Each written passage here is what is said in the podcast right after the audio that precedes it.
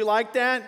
That's good stuff. Well, if that's you, if you're coming in weary, troubled, broken, if you got you got issues today and you think people are against you, well, I hope we have some words of encouragement for you today in the words of Nehemiah. But before we get there, I would like to just report back. Last Sunday, we had a kickoff for something we call Fight Club. We actually had over 200 men show up, over 200 men sign up as our biggest sign up that we've ever had. And so we're excited to blast off in a 10 week journey uh, where we discipline ourselves, and we'll see how many of us are surviving at the end. But, uh, but we'll find that out then. And as you heard, next Sunday is baptism. Now, I know since we've had a baptism, a lot of people have come to Christ put your trust in Christ. Some did that just last week.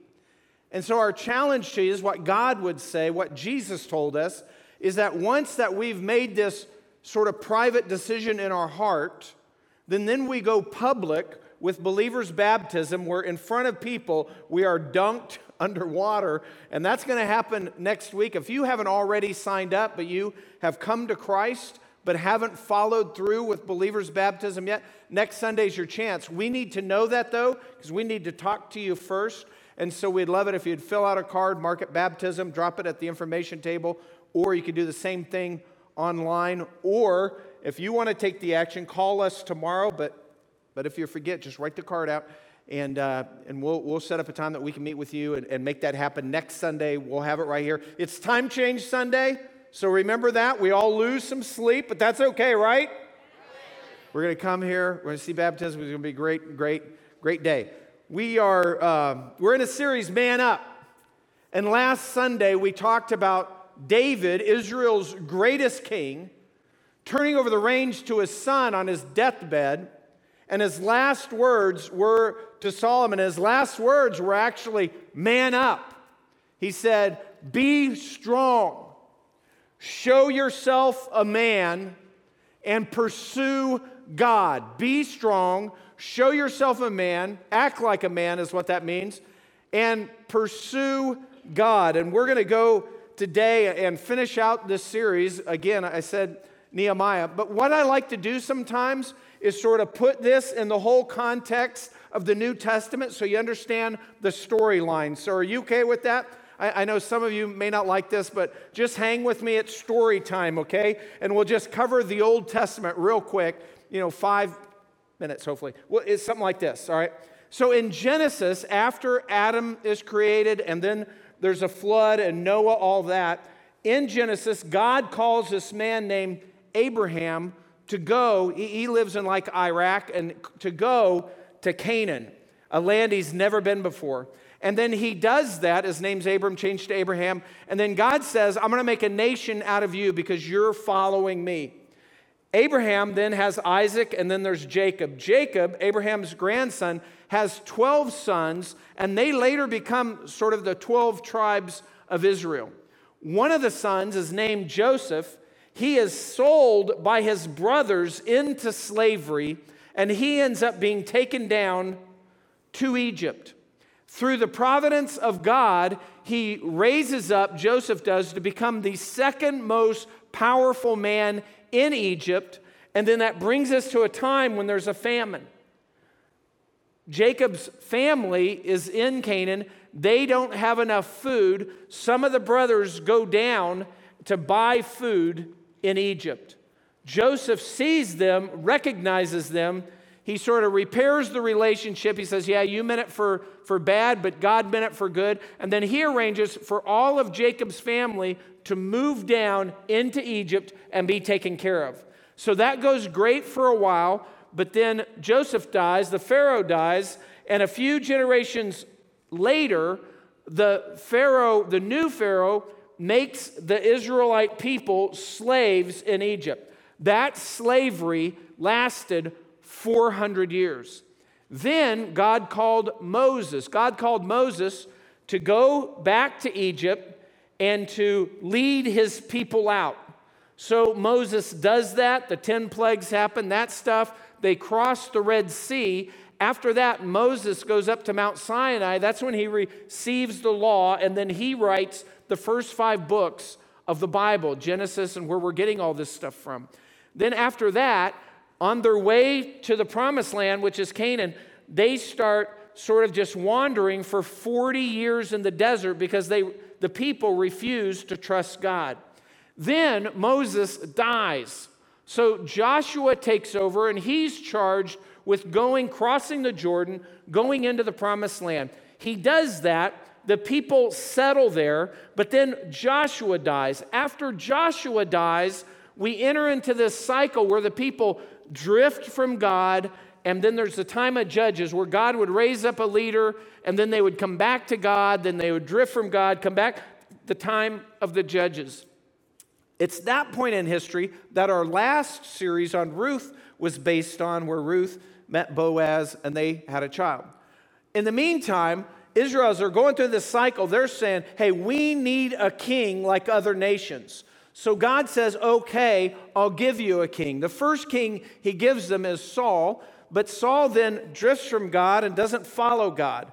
The next king is David, which happens to be the great grandson of Ruth and Boaz, but that was if you were in Ruth. And then David takes over. He's the greatest king. And then last week we saw that, that David then passes on and leaves the kingdom to one of his sons, his 10th son, named Solomon. Solomon takes over, and then God charges Solomon to build the temple in Jerusalem. There's never been a temple there. They've only had the tabernacle since the law was given that they went through the desert with, and now that's been in Israel, just kind of a tent like structure that houses the Ark of the Covenant, and inside that, the Ten Commandment tablets. So, anyway, that's all happening.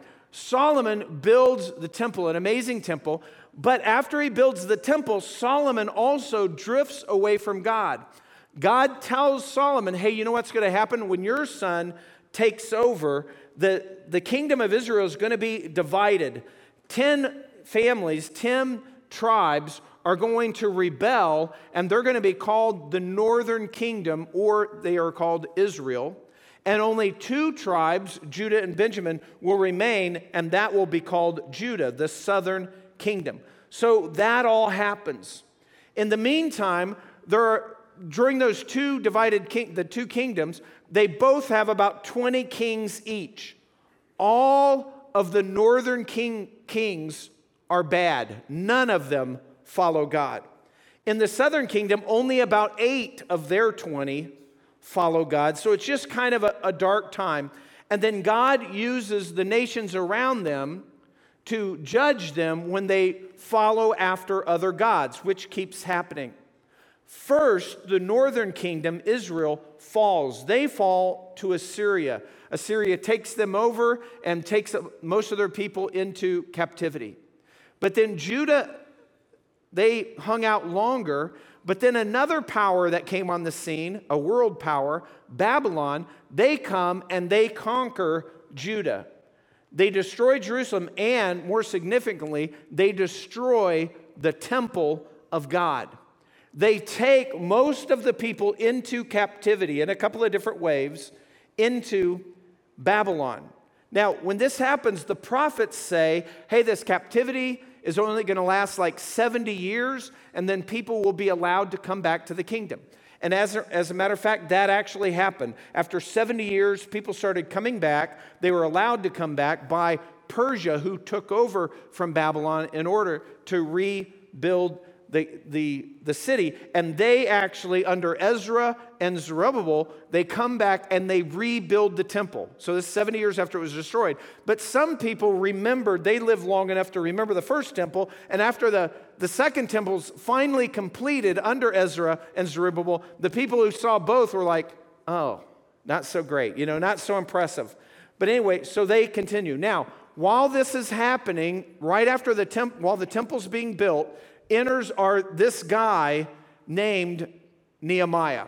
So, and so by the way, just set this in context. Now, basically, what happens for the rest of the Old Testament until the coming of Jesus is the people go, they're regathered in Israel, but they're always dominated by a world power. The world powers we know in history that are all, by the way, named in the Old Testament, which is Babylon, then Persia, who took over. Nehemiah is working for the Persian king at Artaxerxes as we start our story.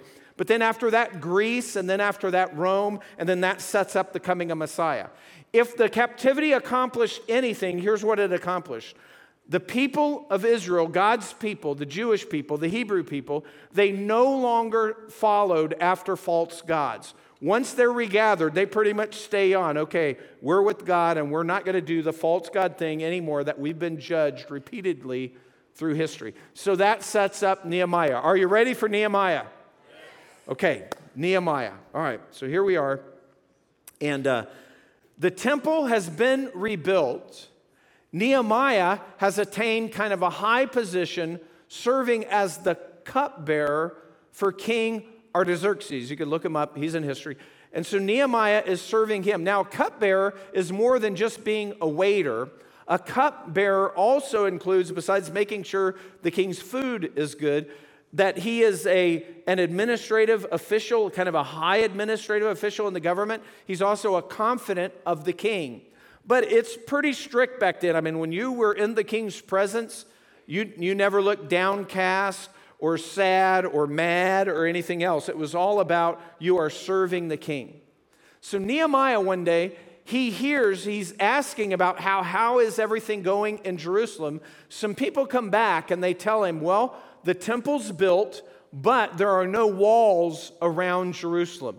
And that really depresses Nehemiah because he knows in that region, for a city to, to cause have any influence, they had to have walls. All, all, major cities were walled. That was to protect them from the people around them. That's how they had significance. And here, Jerusalem, with the rebuilt temple, doesn't have the walls. The walls are still torn down. And so he is super bummed out about that. He's depressed. He's, he's thinking about that. He's praying to God about that. He knows this is a situation that has to be rectified, or the temple is going to end up being destroyed again. But all this area is all under Persian rule. So he is before Artaxerxes, and then he sort of makes a mistake. He's in the presence of the king, and he's looking sad. He's depressed. And Artaxerxes notices and says, What's wrong? And right there, he's fearful because it's a capital punishment to be depressed in front of the king. You just, you don't do it. And so he, he's fearful, and, but then he just blurts it out. He says, You know, uh, uh, Jerusalem, my home city, the walls are destroyed. They've rebuilt the temple, but there are no walls, no gates around the city. And so then Artaxerxes very unexpectedly says to Nehemiah, what do you want? And Nehemiah, you know, he's shocked at that. Hey, he's not going to be killed. Actually, Artaxerxes is saying, What do you need? And so unexpectedly, he's hit with that. So he throws up the quick prayer. How many of you have done that? Something happened, it just happened on the spur of the moment. You're like, Oh, didn't, didn't see this coming. Hey, God, what do I do? Know what I'm talking about? Put them up there. I, I know you guys have. All right, thanks for admitting it. All right, so he throws up the quick prayer. And then he goes for broke. He says, Artaxerxes says, What do you need? He says, Send me, your cupbearer, to go to Judah, to Jerusalem, to rebuild the walls. And so he's taking a huge risk here. By the way, who tore down the walls? You know, the empire, right? And so, but Artaxerxes says, okay, okay, you can go. And then Nehemiah goes, and, and by the way, and one more thing, if you could give me permission to go through all the provinces that I'll be passing through, and by the way, it'd really be nice if you'd give me permission to take some of the some lumber out of the king's forest over in those areas so I can help rebuild the walls and the gates. And Artaxerxes says, okay, okay, you can do it. And so that sets it up. So Nehemiah is going to go now to Judah from Persia, and as he travels there, it's not all as good as it seems because Judah is surrounded by competing, uh, what were countries. And so these other regional powers don't want Jerusalem to have any power, so they are against the wall being rebuilt. And so Nehemiah is walking into a situation where there is a whole bunch of opposition. And so that's how the story unfolds. And, and, and by the way, this is how it applies to us.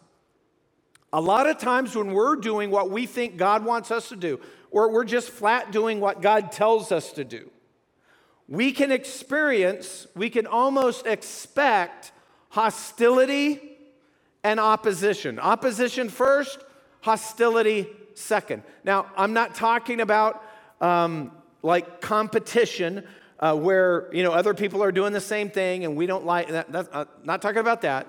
I'm not talking about complications where hey things get a little messy because we didn't think it all through. No, I'm talking outright opposition and hostility for us doing what God wants us to do. So the, the hostility here is huge. And the leader of the opposition, his name is Sanballat. And he kind of has a sidekick named Tobiah. And Sanballat and Tobiah are from just north of Judah. They're from the region of Samaria.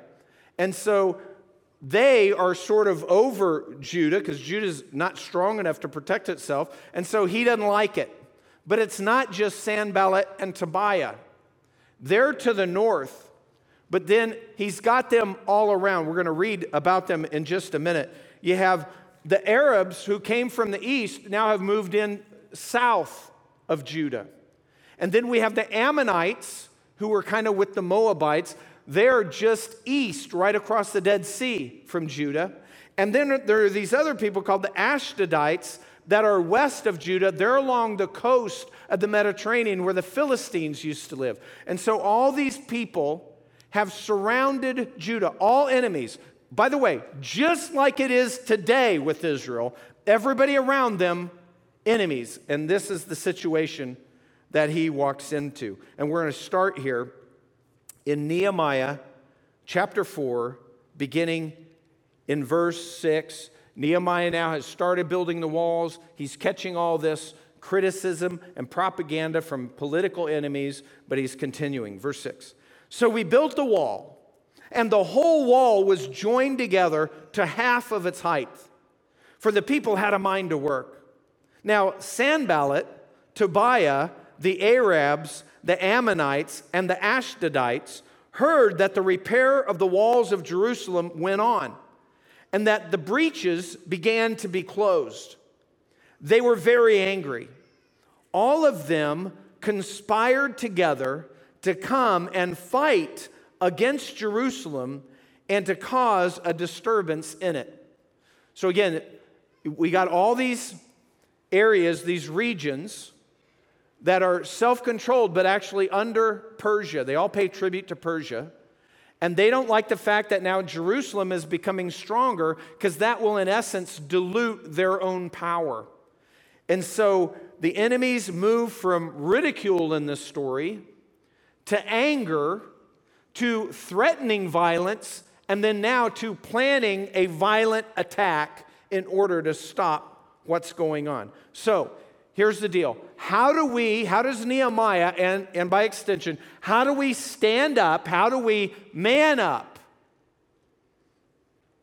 in a hostile world well we're going to learn from nehemiah that what we need to do is pray and take action I know that sounds simple, but with Christians, a lot of Christians only do one of those things. They either pray about it and do nothing, or they take actions, but they never talk to God about it. Nehemiah's story is going to show us that we should pray and take action. And not only that, we should do both, that we should do them in the correct order. All right, so here we go. First of all, pray for what only God can do. And here's how he responds. Verse 9 Nehemiah says, But we prayed to our God, and because of them, we set up a guard against them day and night. See, Nehemiah not only does both, he does them in the right order, and throughout and by the way, this is a pattern with Nehemiah. All through the book of Nehemiah, every time some new information comes, every time a circumstance changes, every time he's presented with a new dilemma or problem, the first thing he always does is pray. He asks God about it. He comes to God with those issues. It's his pattern. He does it every single time. And so that's happening here. And basically, if you want to go back, you can back up and read uh, that prayer, but we're not going to go over that. But it's kind of a rough prayer. He's basically calling for God's judgment to come down on these nations. He's basically praying that they would be wiped out. He's basically praying that they would receive exactly what has happened to Israel when they have strayed from God. These people are opposed to what God wants done, so he's praying that for them. Not, not the typical prayers you hear today. And that's where he's kind of coming from. But the reason he's doing that is because he's not seeing this as a threat to just him personally or that he's personally being ridiculed. He sees this as a threat to God's honor, God's city, God's temple. And, and then he's seeing that as a threat, and, and he's right. And so that's what kind of causes him to pray the way he prays. Now, we pray for what only God can do. And we know in the big picture, God controls everything. So we throw it up for God and we give it over to Him first. And by the way, when we do that effectively, just like us, when we get crosswise with people or people oppose us, you know, sometimes people oppose us because we're doing the wrong thing. But when God opposes us, when people oppose us for doing what God wants us to do, then hey, we take that to God. We pray. And, and we can't, right? We pray first. We give over to God what we can't change, right? We can't change people's feelings. We can't change people, what they think. We can't change people's behavior. When it comes against us, we really, we, the things that we can't control, we give that over to God. So pray first. The second thing is that we don't stop at praying. We pray, but then we buckle up and we take action. We pray to have God do what only God can do, but then we take action to do what we can do. Now, Sanballat here is, is using political propaganda to discourage the people. First, it's with ridicule, and then it's with threats of violence, and then it's a, plan, it's a plan to attack the city that the people become aware of. So all this is political propaganda against God's people. And by the way, that still happens today, right? There's political propaganda against Christians today, and you see it all the time in our media. And so I don't want to just throw that out without fleshing that out because some of you are going, I don't know. Just think of all the times where it's just hard for people in the media to show Christians in a sympathetic light. And so, to show that, I'll use the extreme. Uh, all around the world, there are Christians being persecuted and killed for their faith today. But we don't really hear about that. We don't hear about Christians being killed. When other groups uh, are, are facing genocide or something, we hear all, all about it, and we should hear about it. But when Christians are faced with issues like that, for example, in China and other places around the world, we hear nothing about that. Because it's like many in the media, or most of the media, they don't want to show Christians in a sympathetic light. Maybe a great one example of that is a couple of years ago, um, almost two years ago, when some, some Muslim extremist suicide bombers blew up the churches on Easter Sunday in Sri Lanka. I don't know if you remember this. But if the news covered it at all, no mention of Muslim extremists. But then the other thing is, no mention of Christians. Actually, we had some of our leaders saying things like this Hey, there was an attack, not by who, on Easter worshipers. It's like they couldn't bring themselves to say the word Christian, and multiple people did that. What is that? It's the media not wanting to bring Christians, show them in a sympathetic light, especially evangelical Christians. And I think some of that uh, propaganda is because there's kind of a fight over traditional family values in our country. And so Bible believing Christians hold to family values, and a lot of people, not everyone that's not Christians, but a lot of people who are not Christians do not hold to family values. That's in competition. We see that in different very popular political organizations today.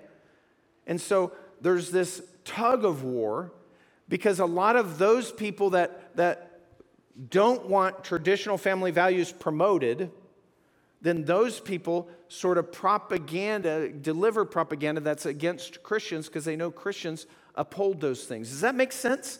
Because it happens every day. And, and it's not, a lot of times it's not blatant. The word Christian is not used, but you just see the movement in our country. You just got to know the reality. And so Christians are usually portrayed negatively. Now, if it's a negative story, they'll use the word Christian. You know, that, and, and they'll portray Christians as haters, you know, and, and people who don't want other people to have rights. And that's not who Christians are. I believe in Christians are people who love God and secondarily love everybody else. We love people. But in order to love people, we feel that we need to tell them the truth. And that's what God has told us. And so that's why we say, hey, we think this is better. We think traditional family is better because God says it's better. And, and so we catch a lot of hate, you know, for that. And people see that almost today. You know, that's hate speech now. That all that's happening that way. So you just got to see that. Hey, Christians aren't wanting to take rights from people. We want to help everybody. We love everybody. But to love them, we tell them the truth. You know, and not everybody likes that. So, you know, we, we get it. And, and by the way, we're not trying to force people to do things our way. God doesn't force people to follow Him, and we don't force people to follow God. We just want to love them tell them the truth, point them to God. They could do whatever they want. Now, so the propaganda against God's people here in Nehemiah's day, it works. So here's what happened next in verse 10.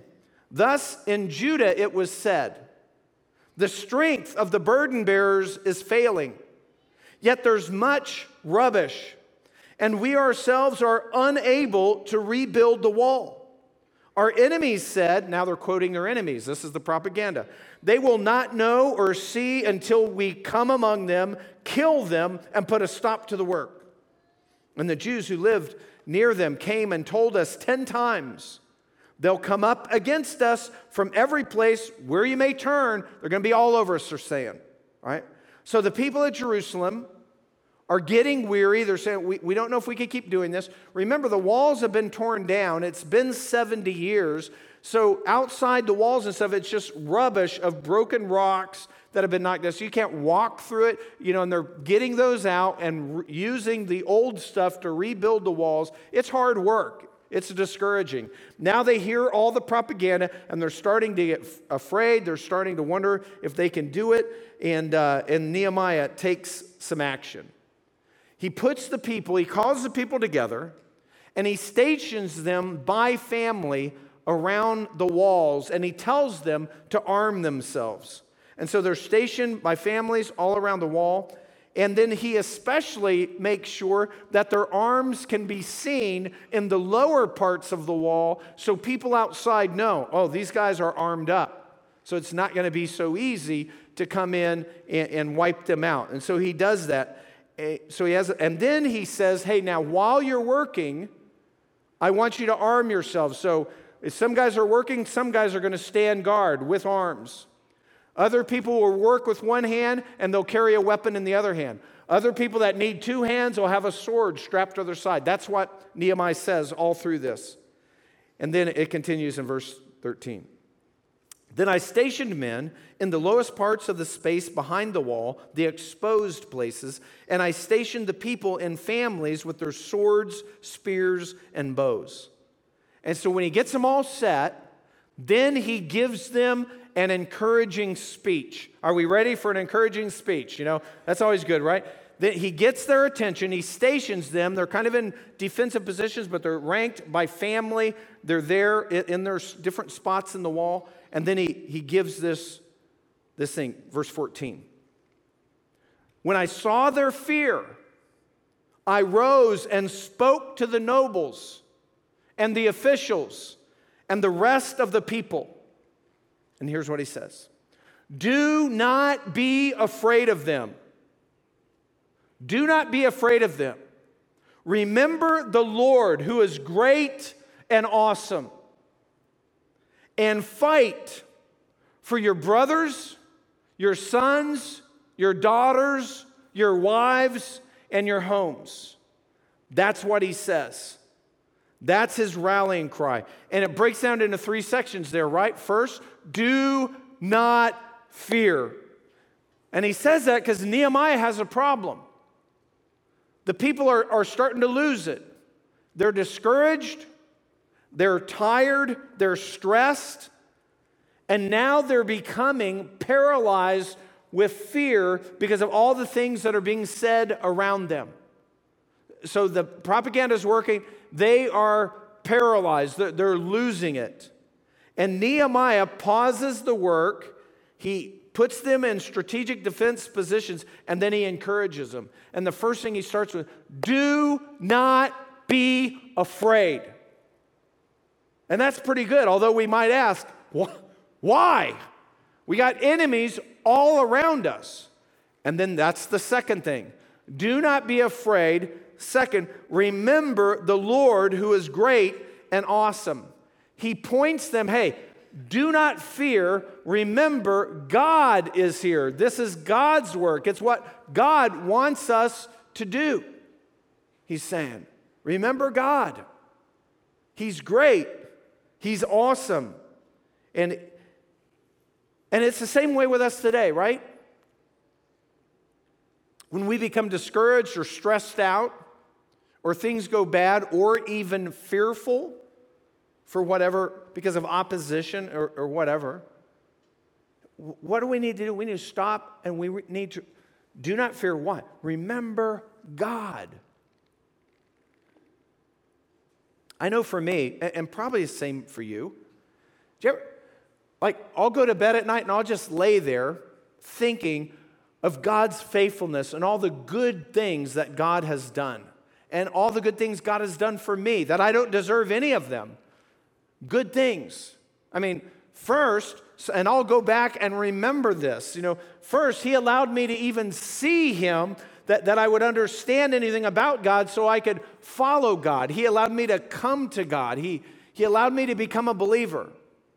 And then after that, I, I can see all through where God has protected me and given me provisions and provided for me and all these things all through years and years, decades and decades and decades. And when you see God's faithfulness like that, His greatness, then it causes us to not fear. Hey, what's Scripture tell us?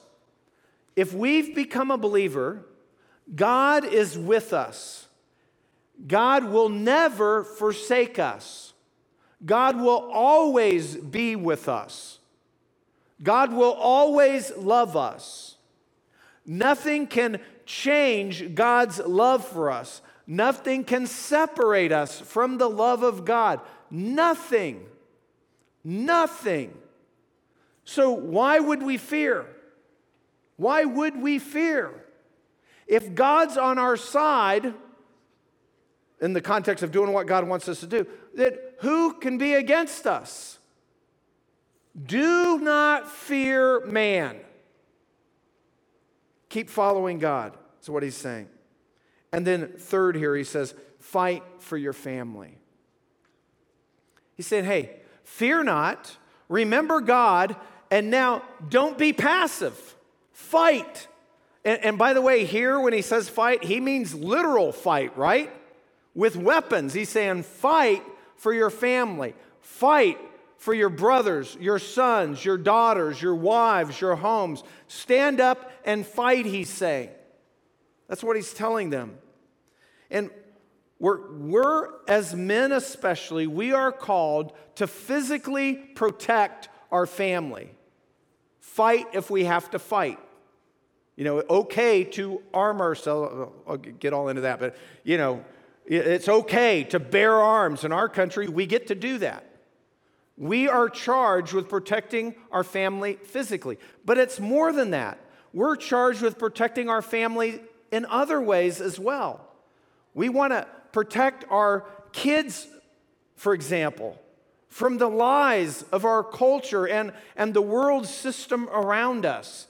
That they don't just follow, you know, whatever the new fad is, that they think through all those things through a biblical worldview. That's on us as parents. We protect them in that way. We, we want to point them to God. We hope that one day that they will give their lives to God. Like if we're Christians, we have done. And not only are we called, by the way, by God to protect our families, which we are, especially as men, we're called to that. We're also called to protect the weakest people, the defenseless in our society. We want to do that. Not only here in our country, but around the world, we want to protect the weakest, the defenseless. And we, here at Grace, we take that seriously, as you know. So, what's happening here?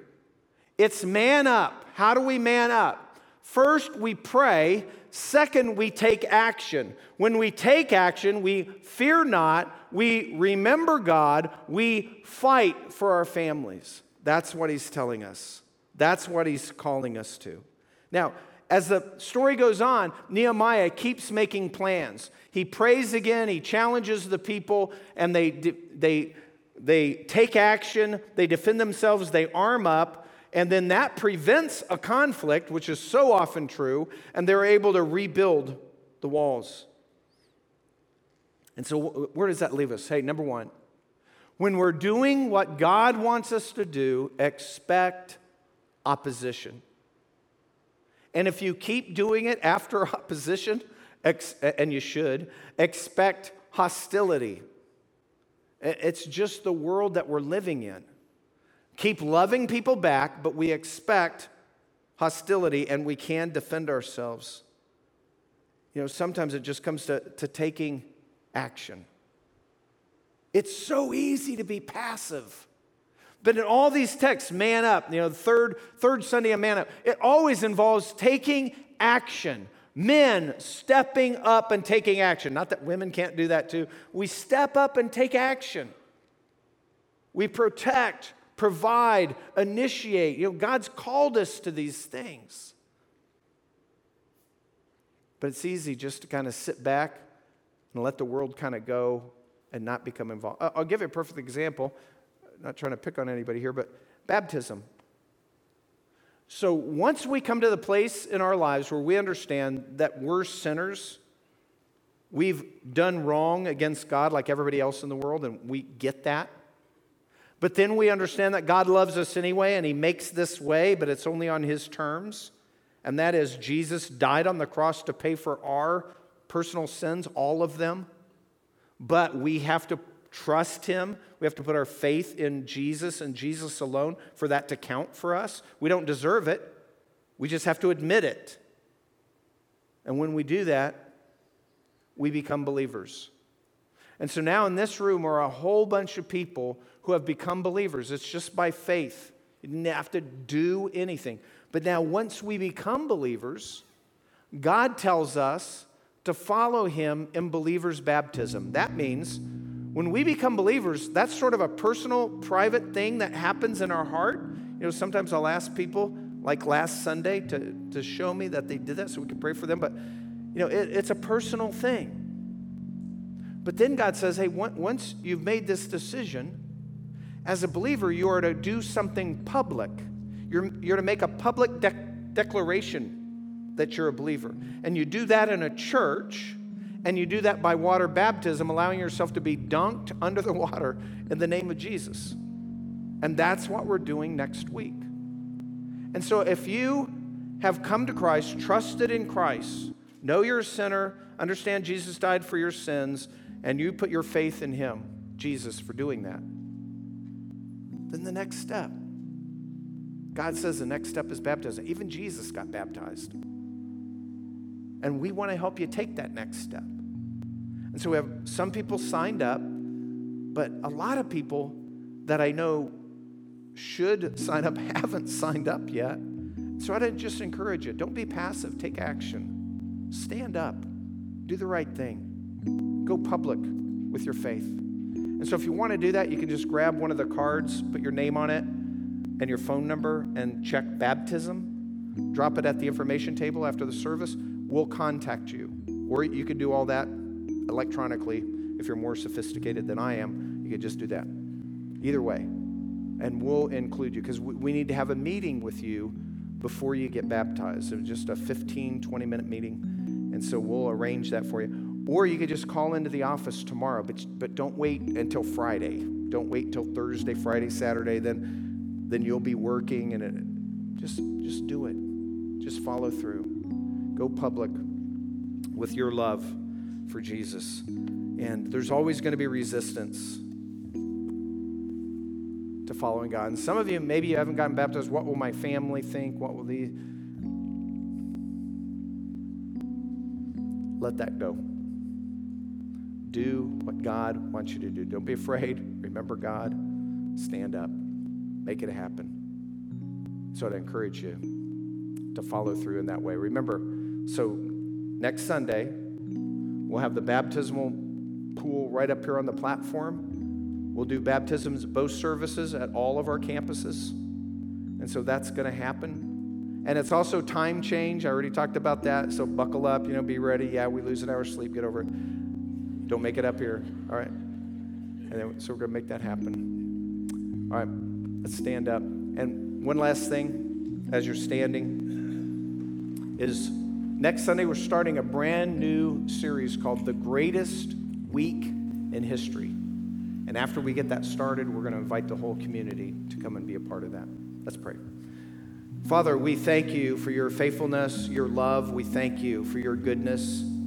Lord, we, those of us who are believers, God, we look back on our life and we just see blessing, blessing, blessing. That doesn't mean our life's been easy or that everything always went the way we thought. But Lord, we see your hand in your protection and provision for us, God, and we confess that and we thank you for it. Father, help us to be who you want us to be.